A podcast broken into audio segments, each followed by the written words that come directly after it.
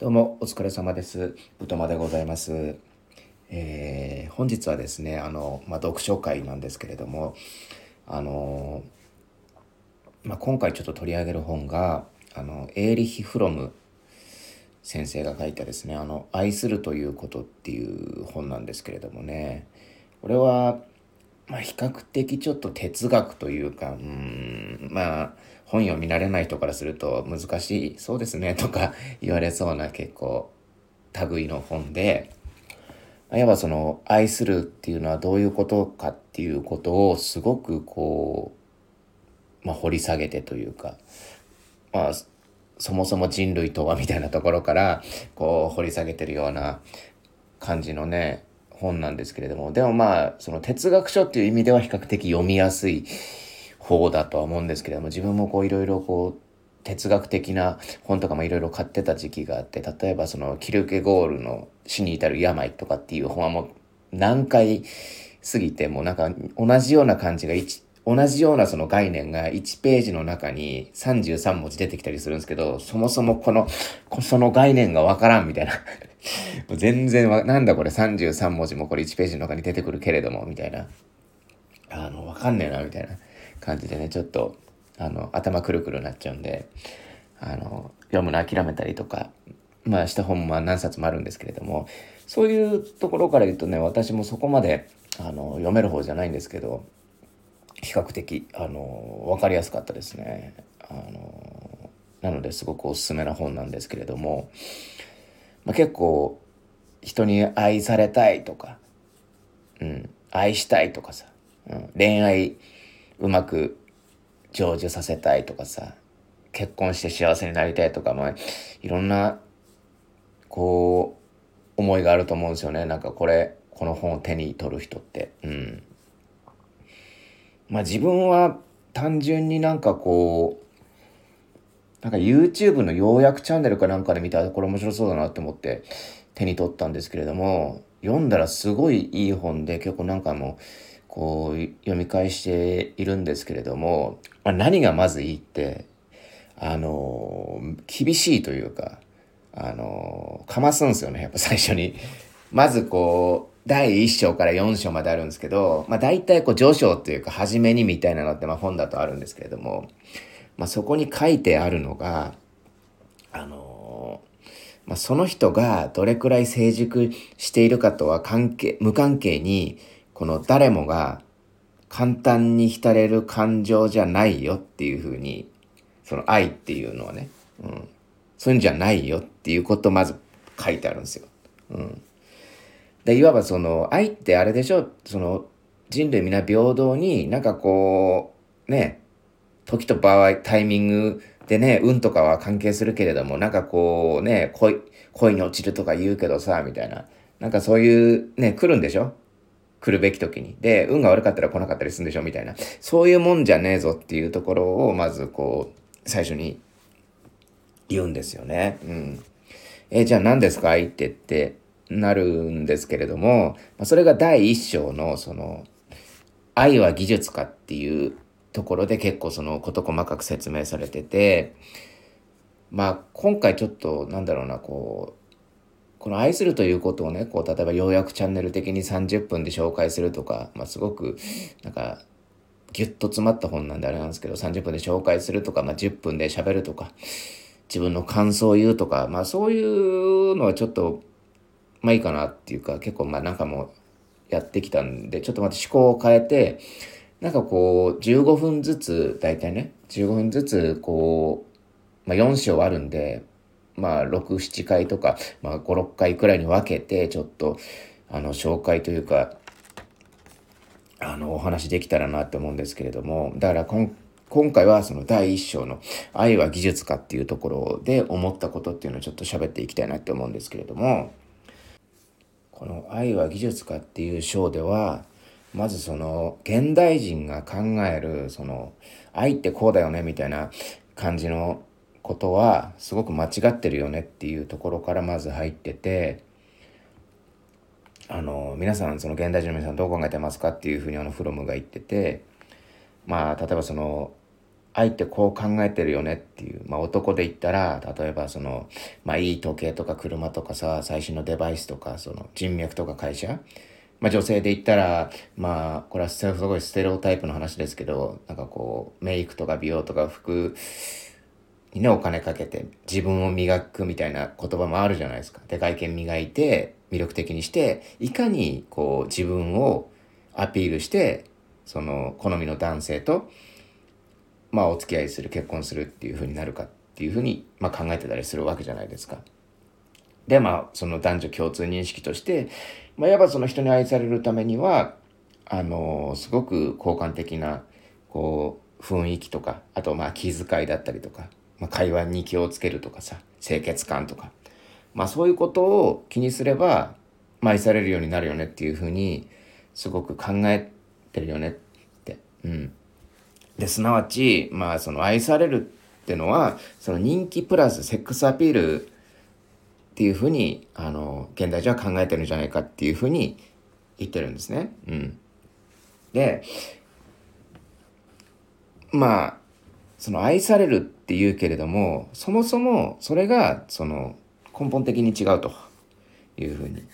言っててその愛の本質って愛されるってことじゃなくて、まあ、このタイトルにもなってるんですけど愛するっていうことなんだよねっていうふうなことを言ってるんですよね。うん、でやっぱこう人ってこうそもそものアプローチってなんかこう愛するんじゃなくて愛されようとするよねっていうところをすごく手厳しくあの言ってるんですよね。だからまあ要はどうすれば愛されるのかとか、どうすれば愛される人間になれるのかっていうことしか考えてなくて、愛するっていうアプローチにいかないと。うん。で、それはなぜかというと根本的に愛することによって拒絶されることを恐れていると。で、そのまあ愛するっていうアプローチにしても、その愛するのってなんかこう能力の問題じゃなくてこう対象の問題であるっていうふうに考える人が多いっていうふうに語られてんですよね。そのやっぱその愛するのって別に簡単だけどその要は相手を見つけるのが大変なんだよねみたいな。うん、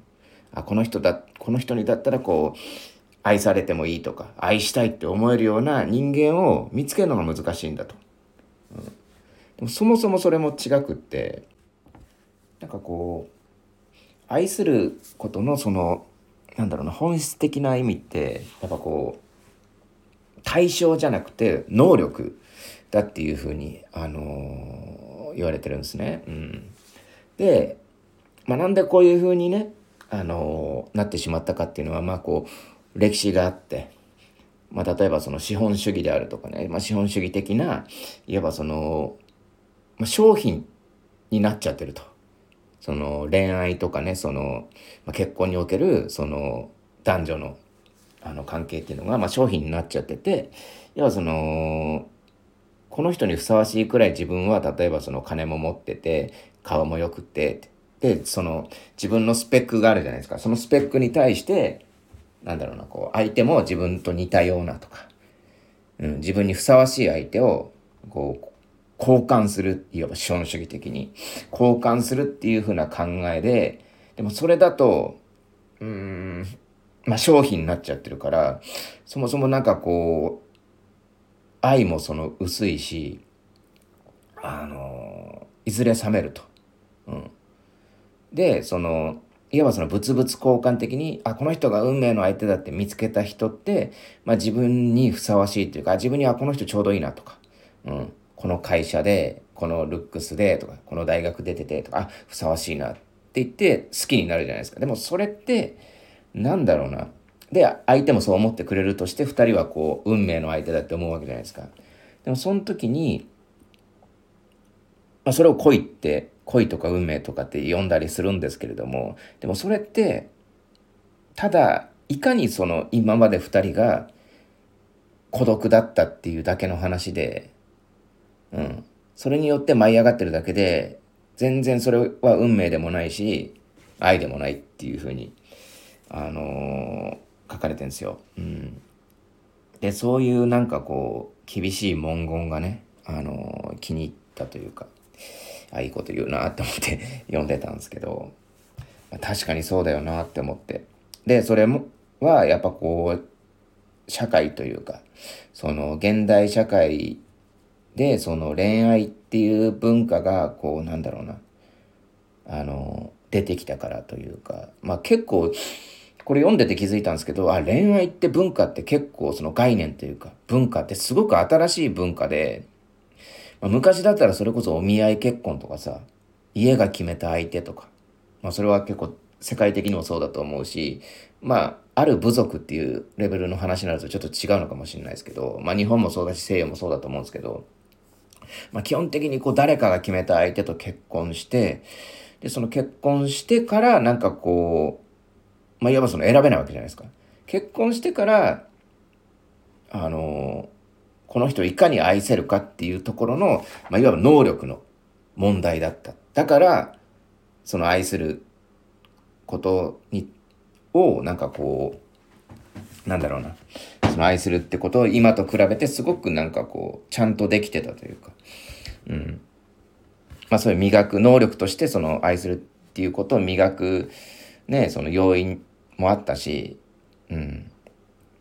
だからちょっとその現代においてその愛するっていうことはすごくなんかこうなんだろうな。あの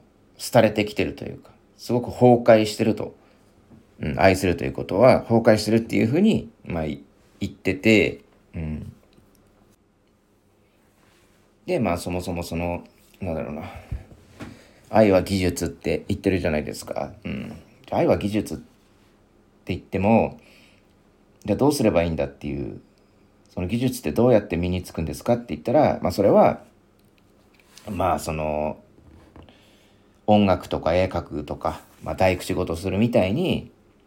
まあ、そのものに対する知識とかね、まあ、経験とか、あの、そういったものを、まず、まず勉強して、体験して、で、それをこう融合させて、自分のその、そうすると直感が生まれるわけじゃないですか。で、この直感が、まあ、技術習得の本質であるっていうふうに、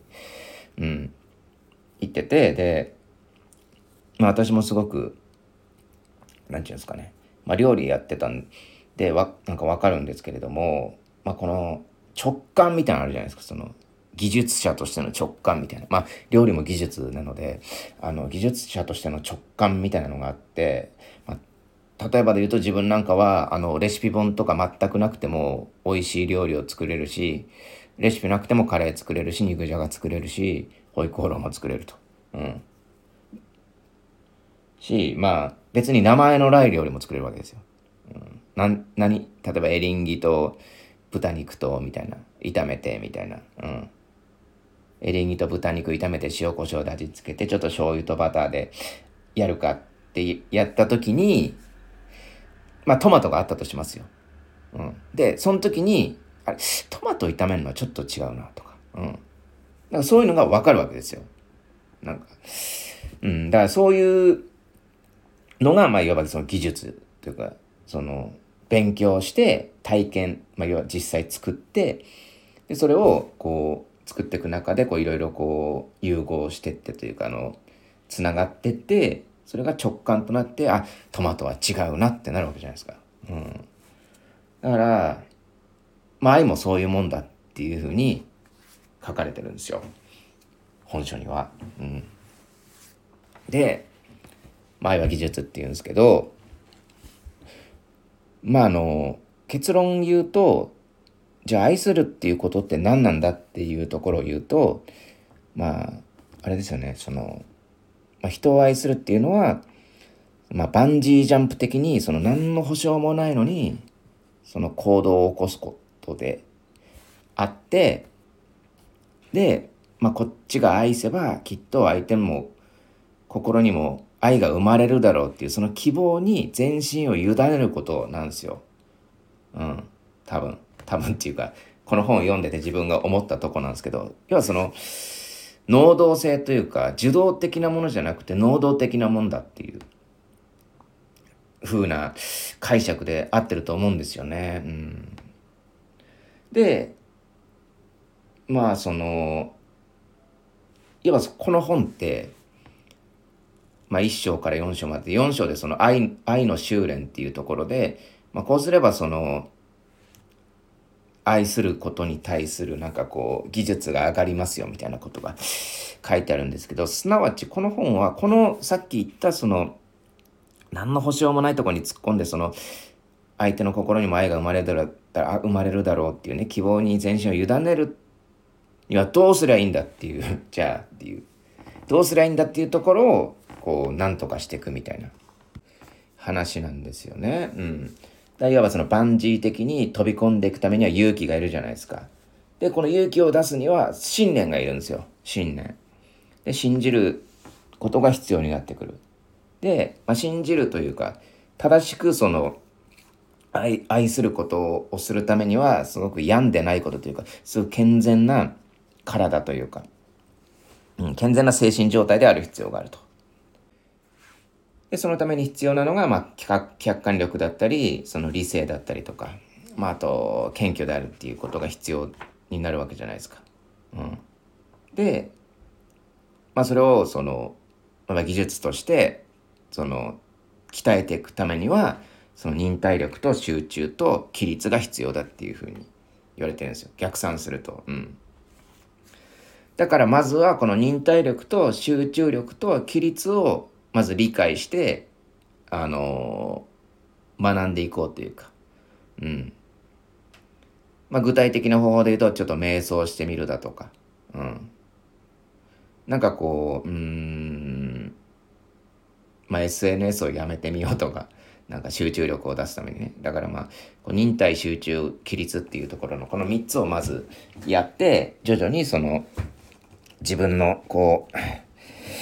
メンタル状態とこう対応してって、あ、すごい自分は客観力も出てきたし、ね、理性も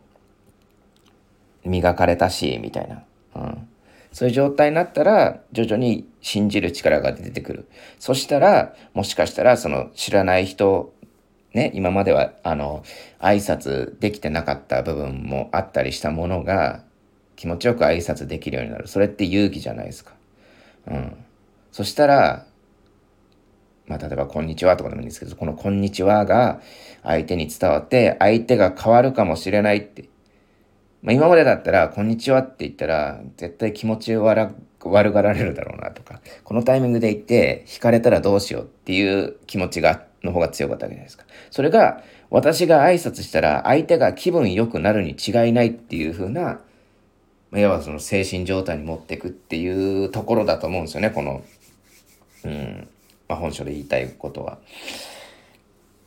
ではそのいかにその愛のバンジーを飛べるかっていうところだと思うんですよこの本が言いたいところは。うん、言うと。だそうなるためにはどうすればいいかっていうのは1章から3章までその、まあ、いわばその人類の成り立ちであったりだとかそのまあなぜ愛せないのかって言ったら結構人間はその孤立孤立することを怖がってそういうのが原因だったりじゃあ孤立とは何だとかそういうところをあの読んでっては自分で解釈したりとかっていうのをちょっとやっていくと、まあ、うまいこといくんじゃないかみたいなところですよね。だからそういうのをちょっと紹介していきたいなと思うんですけれども。じゃあ最後にですね今回の、まあ、20分くらいになっちゃいますけどあのなんでこうこの配信をやろうかって思ったかっていうとなんかこう、愛は技術っていうなら、じゃあ、この愛するっていうことを趣味として、いわばその、すごく、あの、ラフな感じにもできるわけじゃないですか。うん。だって料理は趣味の人もいるし、プロでやってる人もいるし、それは大工だってそうじゃないですか。DIY する人もいるし、あのね、ビル建てる人もいるわけじゃないですか。うん。って言ったら、愛するってことってすごくなんかこう、まあ、極めれば聖人君子というかさ、あの、本当に神様みたいな人間だと思うんですけれども、でもそれって結構極極論、極論つが極端で、そんなのは結構目指さなくてもいいというか、すごくなんだろうな、趣味的でもいいし、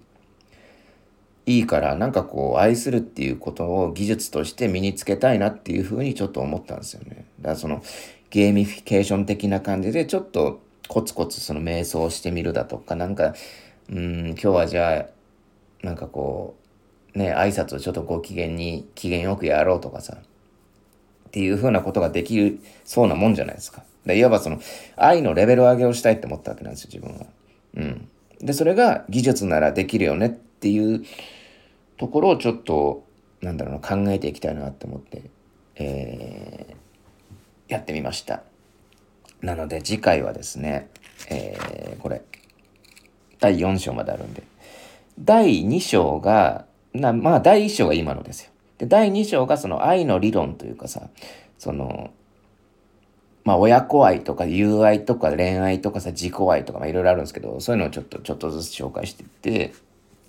でまあ第3章があの西洋社会におけるその恋愛愛の崩壊みたいな、うん、愛がどうやってこう廃れてったかみたいな歴史なんですけどここは飛ばす可能性あります。で最後に愛の修練って言って、まあ、どうすればあの愛が愛することができるかっていうところをちょっと喋っていきたいなと思いますんでまあまあ次回お楽しみにということで今回以上でございます。ありがとうございました。